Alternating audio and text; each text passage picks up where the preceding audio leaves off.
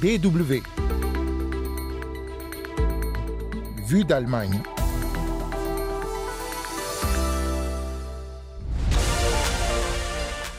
C'est la fête, fête euh, du foot et Coupe du Monde au Qatar, enfin presque partout.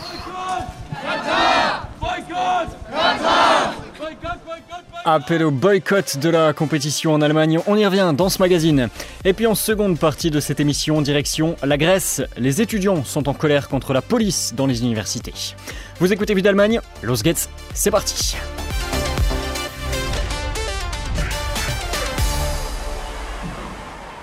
Les stades sont bien remplis, vous l'avez peut-être euh, constaté vous-même. La Coupe du Monde de football 2022 au Qatar bat son plein.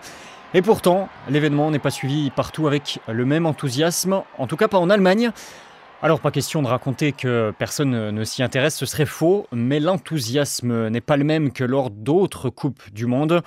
Prenons les chiffres télé, par exemple. 9 millions de téléspectateurs pour le premier match de l'Allemagne, 17 millions pour le second. C'est beaucoup, mais moins que les près de 26 millions lors euh, du match d'ouverture Allemagne-Mexique il y a 4 ans en Russie. Et cela dénote un peu l'ambiance actuelle autour euh, de l'événement. On suit, mais sans beaucoup d'enthousiasme comme euh, parfois. Et les appels au boycott se sont multipliés depuis plusieurs semaines. Des manifestations ont même eu lieu, comme ici à Cologne il y a quelques jours. Une alliance de syndicats, d'associations religieuses, de supporters ou encore de mouvements écologistes appelait au boycott comme Fridays for Future, dont fait partie le jeune Félix. On veut euh, protester contre les violations des droits humains en Qatar, alors euh, les violations des droits des femmes, des LGBTQ, euh, des, des, droits des travailleurs, et aussi parce que Qatar fait beaucoup contre le climat, alors ils sont vraiment mauvais en cas de l'échange climatique. Boycott donc après les milliers de morts sur euh, les chantiers lors de la construction des stades, contre ces stades justement climatisés aussi, ou encore les violations des droits humains sur place. Des reproches qu'on avait déjà entendus en ce qui concerne les droits humains, par exemple lors de la Coupe du Monde en Russie il y a 4 ans. Mais là, ce qui impressionne, c'est que le mouvement de boycott a un réel succès en Allemagne, même dans le monde du foot, comme raconte Vincent Bönig, étudiant en sport à Cologne. Je viens d'une famille de footballeurs. Mes frères sont entraîneurs, j'ai été joueur aussi. Le fait qu'on politise ce sport comme ça aujourd'hui, qu'on s'en serve à des fins politiques, c'est ce qui me rend le plus en colère. Et donc, en tant qu'ex-sportif, on se doit de dire non, cette fois, stop. Cette Coupe du Monde est à de nombreux points de vue très grave. Déjà, c'est clair pour tout le monde, elle a été attribuée avec l'aide de la corruption. Mais qu'en plus, on doit parler maintenant de droits humains, de gens qui sont morts et qu'on regarde ailleurs, ça me donne vraiment des frissons. Et c'est là qu'on se dit qu'on ne peut plus fermer les yeux. L'argumentation est reprise à très haut niveau. L'ancien directeur général de la Ligue allemande de football, par exemple, Andreas Retting, confie regarder certains matchs, c'est son travail, mais comprend et soutient même le boycott. Ja, also hier werden ja äh, alle Werte des äh, Fußballs äh, von der FIFA mit Füßen getreten. Toutes les valeurs du football sont foulées aux pieds par la FIFA. Ça a commencé avec la corruption lors de l'attribution. Sont venues s'ajouter les violations des droits humains des travailleurs. Et puis c'est un désastre écologique. Quand on voit qu'ils ont affrété 160 avions par jour pour le transport sur place parce qu'il n'y a pas assez d'hôtels dans le pays. Personne n'a besoin de cela. Et au-delà des mots, le contre-mouvement en Coupe du Monde s'est organisé. Avant la compétition, d'abord, d'immenses banderoles ont été euh, déployées dans les stades de Bundesliga par les supporters pour appeler au boycott. À Schalke, par exemple, où Suzanne Frank, abonnée Tribune Nord depuis euh, des dizaines d'années, s'est organisée avec d'autres supporters pour déployer une immense banderole de ce genre. Et ces jours-ci, pendant la Coupe du Monde, elle ne regarde pas les matchs au Qatar. On trouve le football génial, mais pas celui-là. Alors on fait des tournois de foot en salle, de baby-foot, des débats, des projections de films. C'est l'esprit foot qu'on aime. Ähm, Et je crois qu'au début, j'étais un peu chiante avec mes amis. Je disais ouais, vous faites quoi? Et maintenant, en fait, on est de plus en plus. On regarde même du foot parfois. Là, on a prévu de regarder un vieux match Allemagne de l'Est contre Malte et de cuisiner en même temps.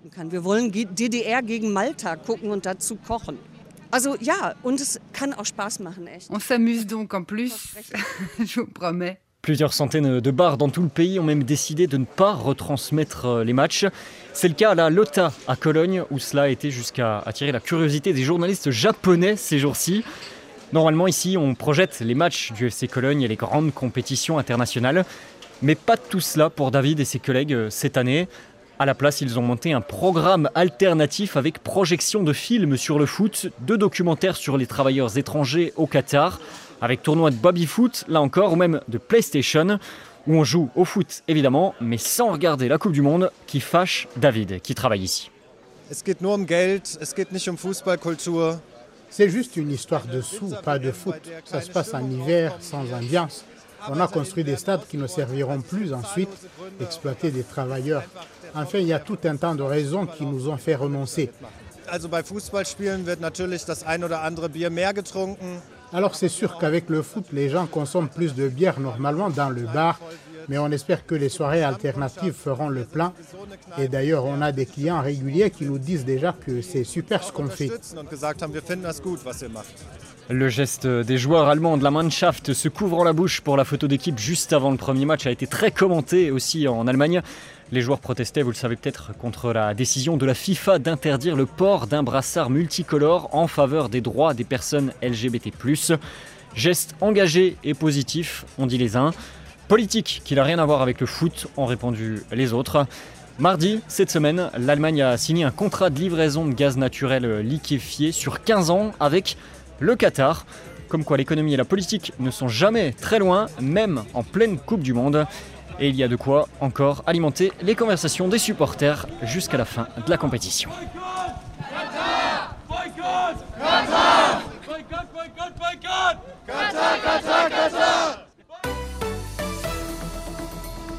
Vous écoutez la DW. Vue d'Allemagne, deuxième partie, on troque ballon et crampons contre gaz lacrymogène et benoît. Direction la Grèce, où depuis des mois, les universités s'opposent à l'instauration d'une police universitaire sur les campus du pays. C'était une promesse électorale de 2009 de l'actuel Premier ministre conservateur Kyriakos Mitsotakis pour instaurer, selon ses mots, la démocratie dans les universités. Une mesure qui ne passe pas et provoque beaucoup de contestations du Parlement aux amphidéfacs. Reportage Thomas Jacobi. Les étudiants grecs s'affrontent une fois de plus avec les forces anti-émeutes venues protéger les unités de police universitaires qui, armées de gaz anesthésiant et de matraques, doivent patrouiller 24 heures sur 24 dans les campus. Ces unités de police universitaires étaient une promesse électorale de Kyriakos Mitsotakis pour que l'ordre, la loi et la démocratie puissent entrer dans les universités et facultés du pays, accusés par les conservateurs d'être autant de foyers contestataires. Au Parlement, le Premier ministre défend cette police. C'est cela l'image dans toutes les universités modernes sérieuses. De la police universitaire, il y en a dans toutes les universités américaines et armée de surcroît. Je dis bien armée, armée. Yanis Varoufakis, ancien ministre de l'économie du précédent gouvernement de gauche radicale, accuse Kyriakos Mitsotakis preuve à l'appui de mensonges. Je n'arrive pas à y croire que M. Mitsotakis ne sache pas que ce qu'il a soutenu aujourd'hui, ce sont des mensonges, qu'il n'y a pas d'université aux États-Unis avec de la police universitaire. Il y a par contre des services d'ordre appartenant aux universités, lesquels au Texas, où chaque épicier porte une arme, sont armés. Mais ce ne sont pas des unités de la police de l'État. Ces services sont contrôlés, payés, embauchés et licenciés par les autorités universitaires même.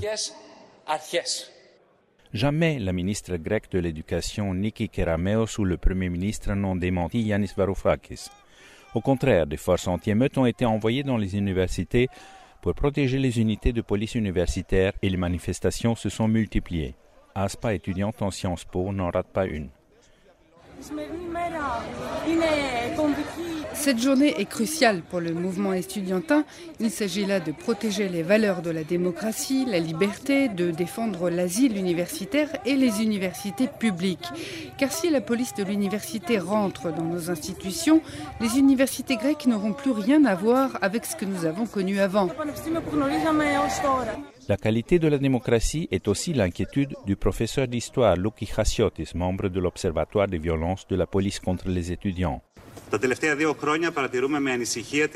Ces deux dernières années, nous avons pu observer avec inquiétude l'augmentation des actions violentes de la police lors des déclarations publiques des étudiants, mais aussi à l'encontre d'individus, d'étudiantes et d'étudiants, tout particulièrement sur le campus de l'université Aristote de Thessalonique, où, avec la permission du recteur, la présence des forces anti-émeutes a été imposée depuis deux ans en permanence au sein de l'institution.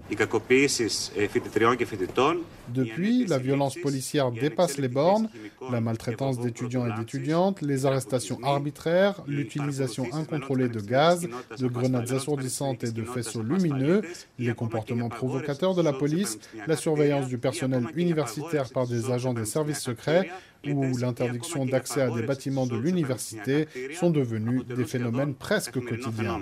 Les chiffres que donne Sabina Kourizis, membre de cet observatoire, parlent d'eux-mêmes. Si en Grèce en ce moment il y a 500 policiers pour 100 000 habitants, pour nous, 84 000 étudiants des cinq universités principales du pays, il y en a 1000 et 500 de plus qui vont être embauchés prochainement.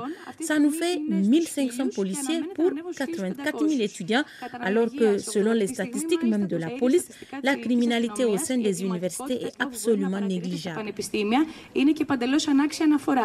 La police universitaire n'est que la pointe de l'iceberg de la politique sécuritaire de Kyriakos Mitsotakis, élu en juillet 2019. Il a fait campagne sur le retour de l'ordre et la normalité dans la société grecque en référence aux quatre années de gouvernance de la gauche radicale. Cela s'est traduit dans les faits par une carte blanche donnée à la police qui agit en toute impunité, une multiplication des cas de torture dans les commissariats. Aris Papazacharoudakis, 22 ans, enlevé en plein jour à Athènes en mars l'année dernière, a été torturé 8 heures dans les locaux de la sûreté d'Athènes. Ils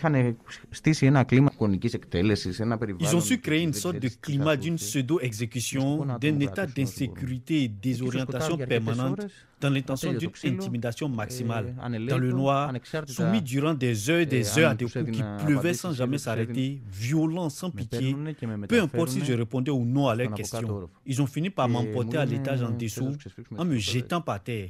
Ils m'ont dit, tu veux qu'on te desserre les menottes J'ai dit, j'aimerais bien, elles me font terriblement mal. Ils me les ont desserrées, m'ont dit Fais attention, si tu t'agites, elles vont se resserrer. Et au bout de deux minutes, ils ont recommencé à me bourrer de coups pour qu'elles se resserrent à nouveau. Le médecin légiste a confirmé sa version des faits, mais l'enquête interne à la police n'a toujours rien donné. En 2021, justement, le défenseur des droits des citoyens a enregistré en Grèce une augmentation de 70% des plaintes pour violences policières. Moins de 10% ont abouti à un procès. Thomas Jacobi pour la Deutsche Welle. Reportage à retrouver et à partager sur notre site. C'est la fin de Vue d'Allemagne pour cette semaine en tout cas, car Anne Le Touzé revient dès la semaine prochaine. Je vous souhaite d'ici là, alles Gute, avec ou sans foot, c'est à vous de voir. Peace bald, à très bientôt, tschüss